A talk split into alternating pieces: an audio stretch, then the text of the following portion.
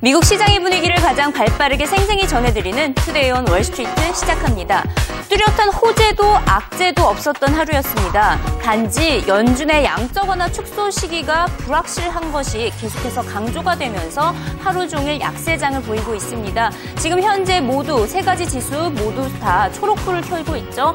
일제 약세권에서 머물고 있는데요. 그래도 여전히 15,700선과 S&P 500은 1,700선을 유지는 하고 있습니다. 특히 이날 주목할 수치 바로 10년물 국채금리였습니다. 2.77%로 많이 오른 것을 알 수가 있죠.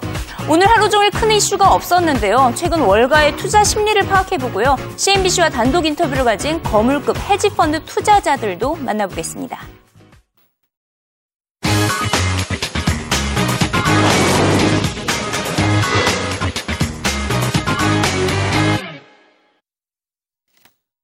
지금 현재 미국에서는 개인 투자자들의 자금이 주식시장에 유입이 되고 있습니다.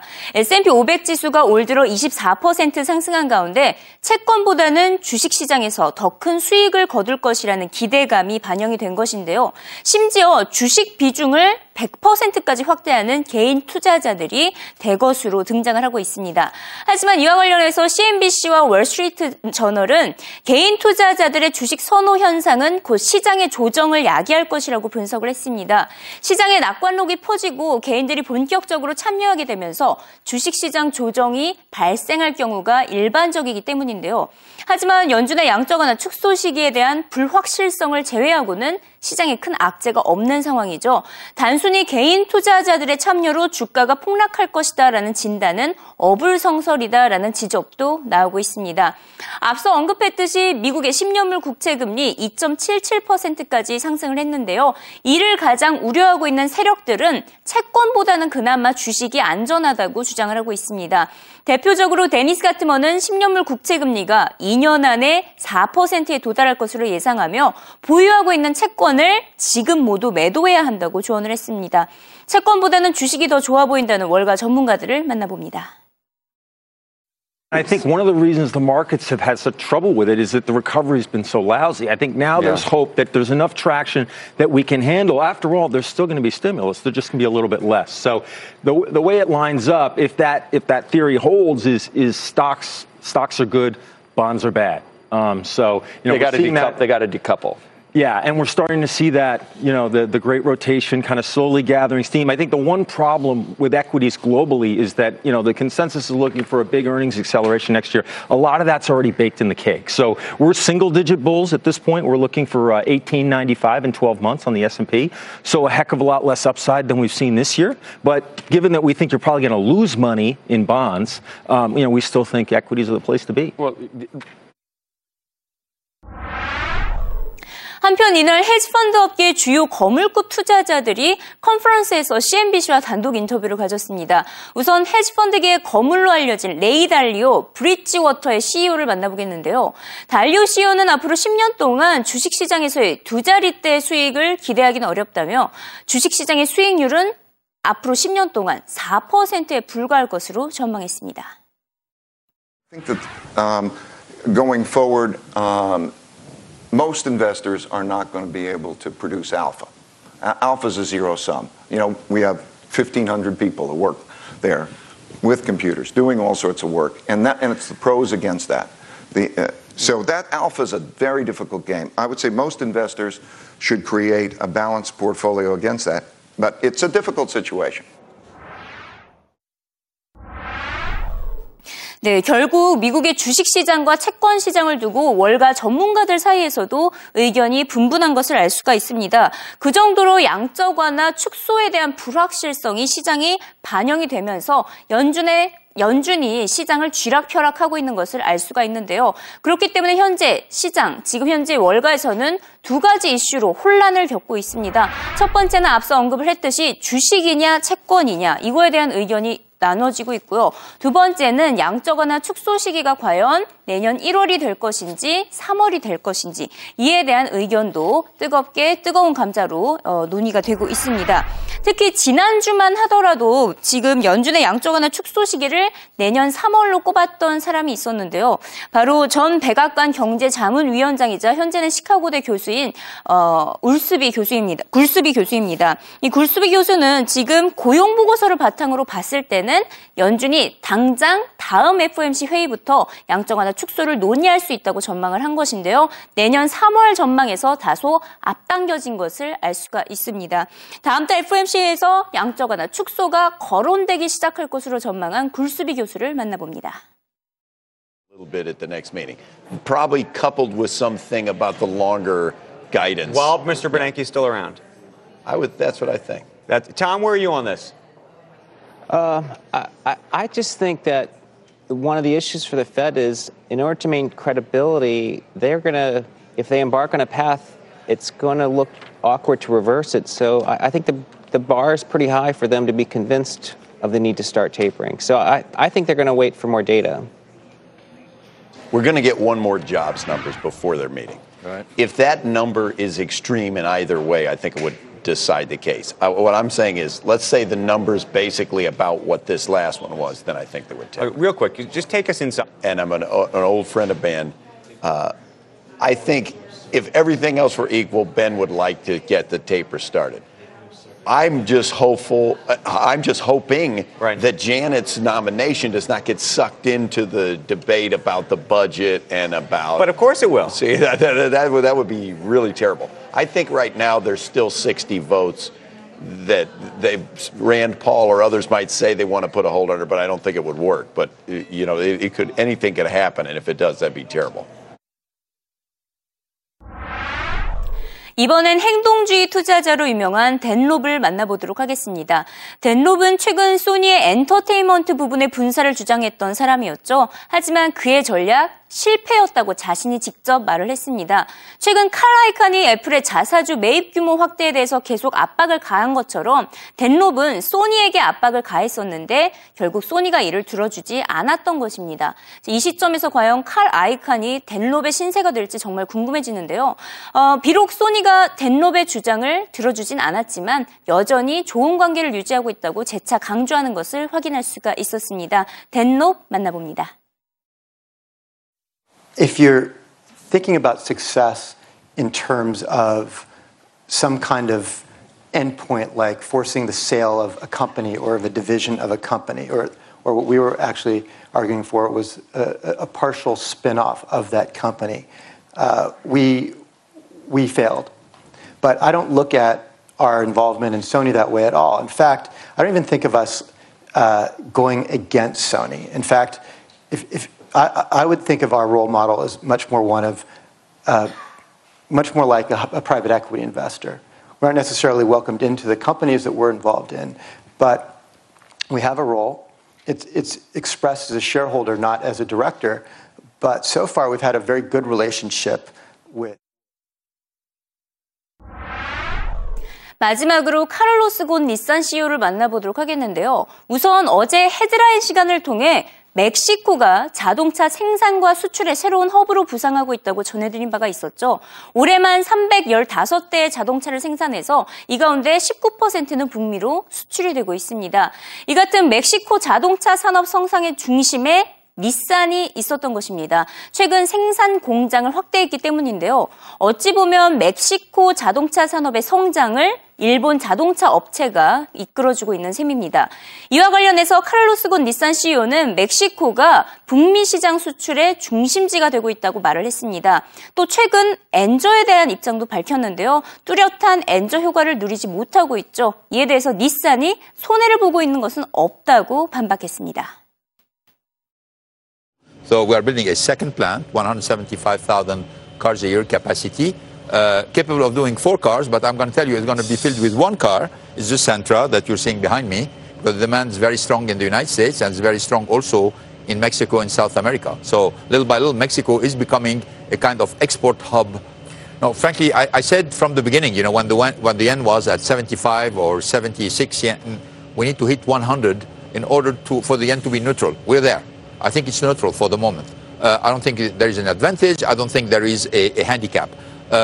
We are much more diversified than our competitors in Japan. We really feel good about it because, frankly, nobody can predict where this is going to go. So we're happy with the yen at 100 yen.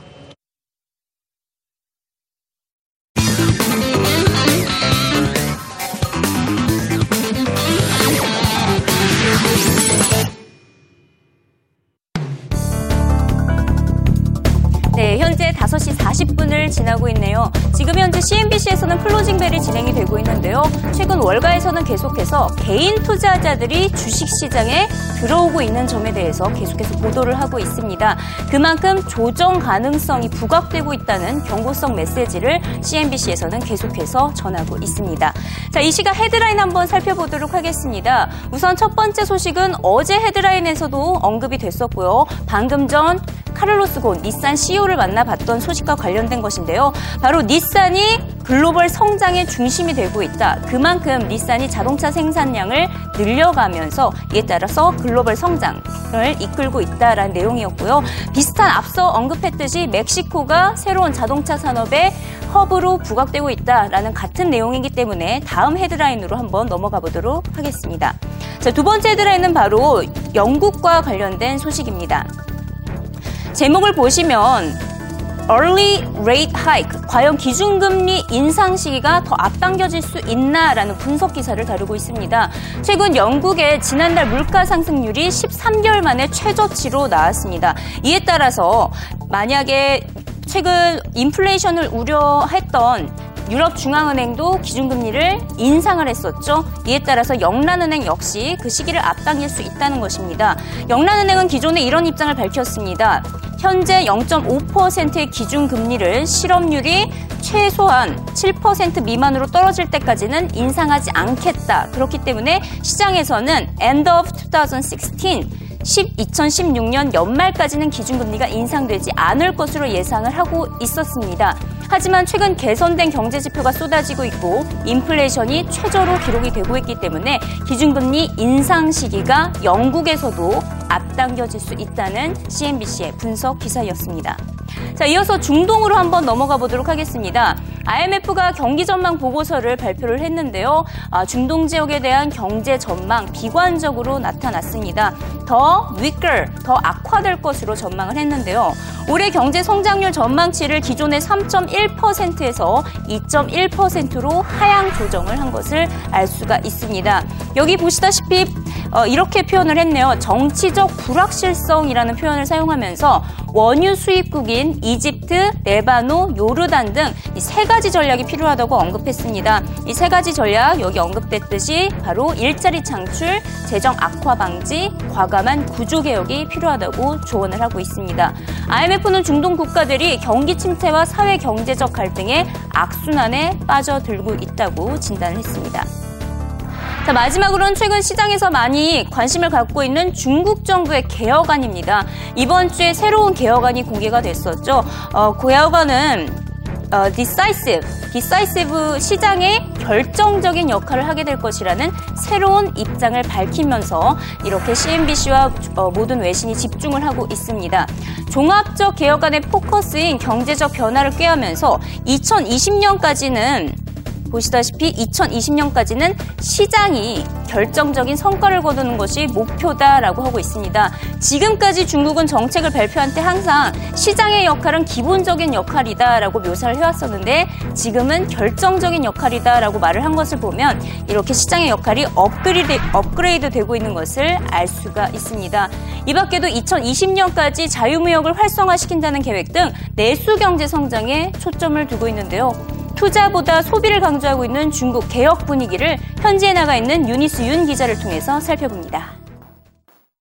As well, people here are wondering if this moment is going to go down as one of the most important in China's economic history. Basically, the Chinese president, Xi Jinping, got together with a couple hundred of his cadres behind closed doors and thrashed out a blueprint for economic reforms. And the whole idea of it is really to try to find a way for China to embrace a new economic model where they're not relying so much on investment and instead are relying more on consumption. And there was a lot of interesting stuff that came out of the meeting. First of all, they said that the market would play a decisive role in allocating resources. And I want to linger on the word decisive because in the past, out of these meetings, the government has always said that the market would play a basic role in allocating resources. So people here are seeing that as an upgrade and more of a commitment to reform because they use the word decisive. Also, they made a commitment saying that there's an actual target. They said that they want to see decisive results by 2020. So all of that is very encouraging for people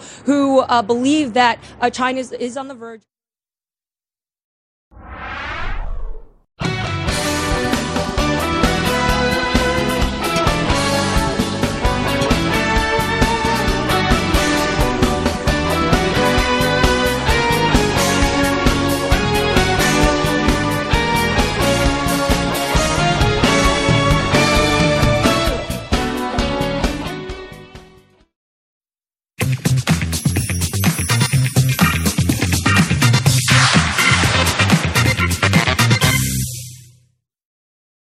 안녕하세요. 월가의 흥미롭고 유익한 소식 모아보는 시간 와글와글 CNBC 오진석입니다. 지난 주말이었죠. 우리가 쌀쌀하지만 청명한 늦가을을 즐기고 있을 때 동남아시아 필리핀에는 거대한 태풍이 휩쓸고 지나갔습니다. 시간당 최대 풍속 379km의 이 말도 안 되는 폭풍으로 필리핀은 깊은 침묵과 슬픔에 빠졌습니다. 추정 사망자만 12,000명을 넘을 것으로 보이는데요.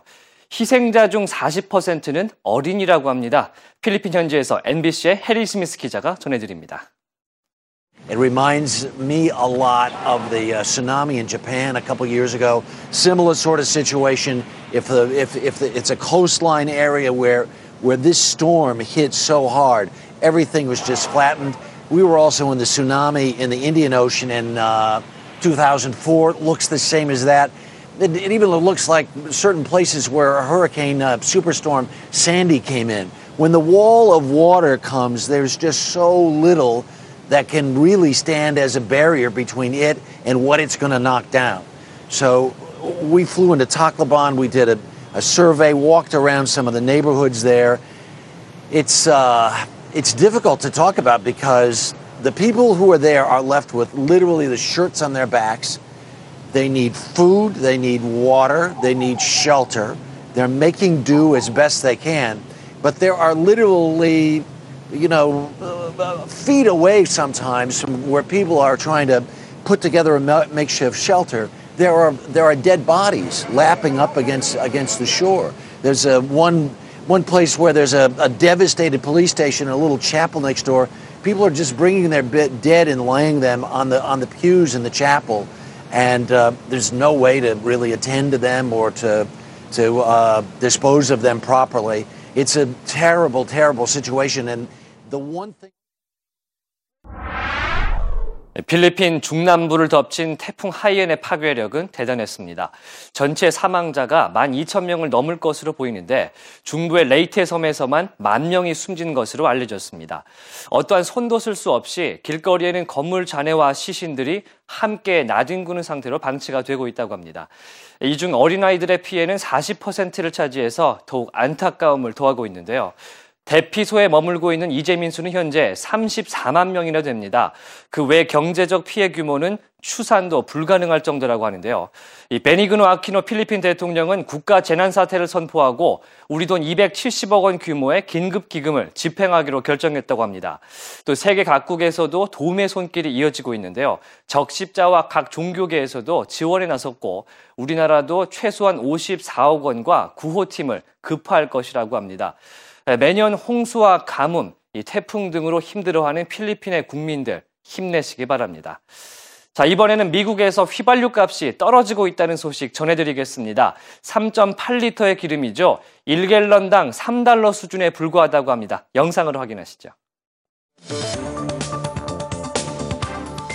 Gas prices are falling fast. Most drivers today are paying the cheapest gas prices in nearly 3 years. Nationally, prices on average have fallen for 10 straight weeks. You'll find the cheapest gas in Springfield, Missouri, where prices are $2.76 a gallon on average. In the continental U.S., gasoline is most expensive in San Francisco at $3.74 a gallon.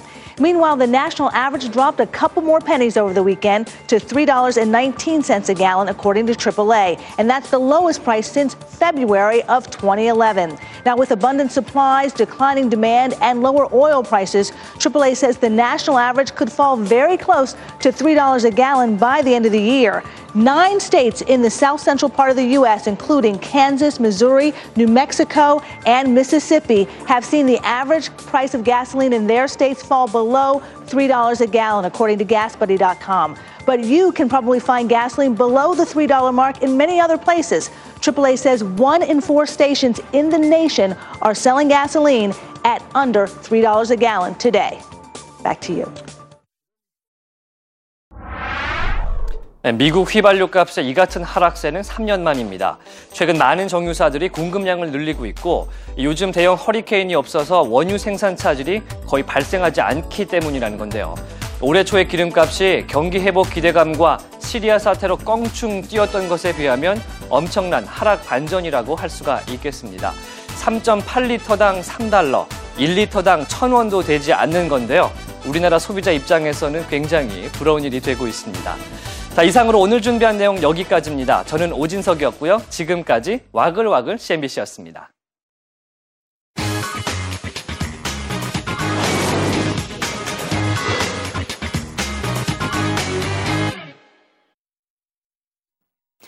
연준의 정책 향방에 웃고 울고 있는 시장 분위기가 형성되고 있습니다. 시장에서는 이런 이야기가 들리고 있는데요.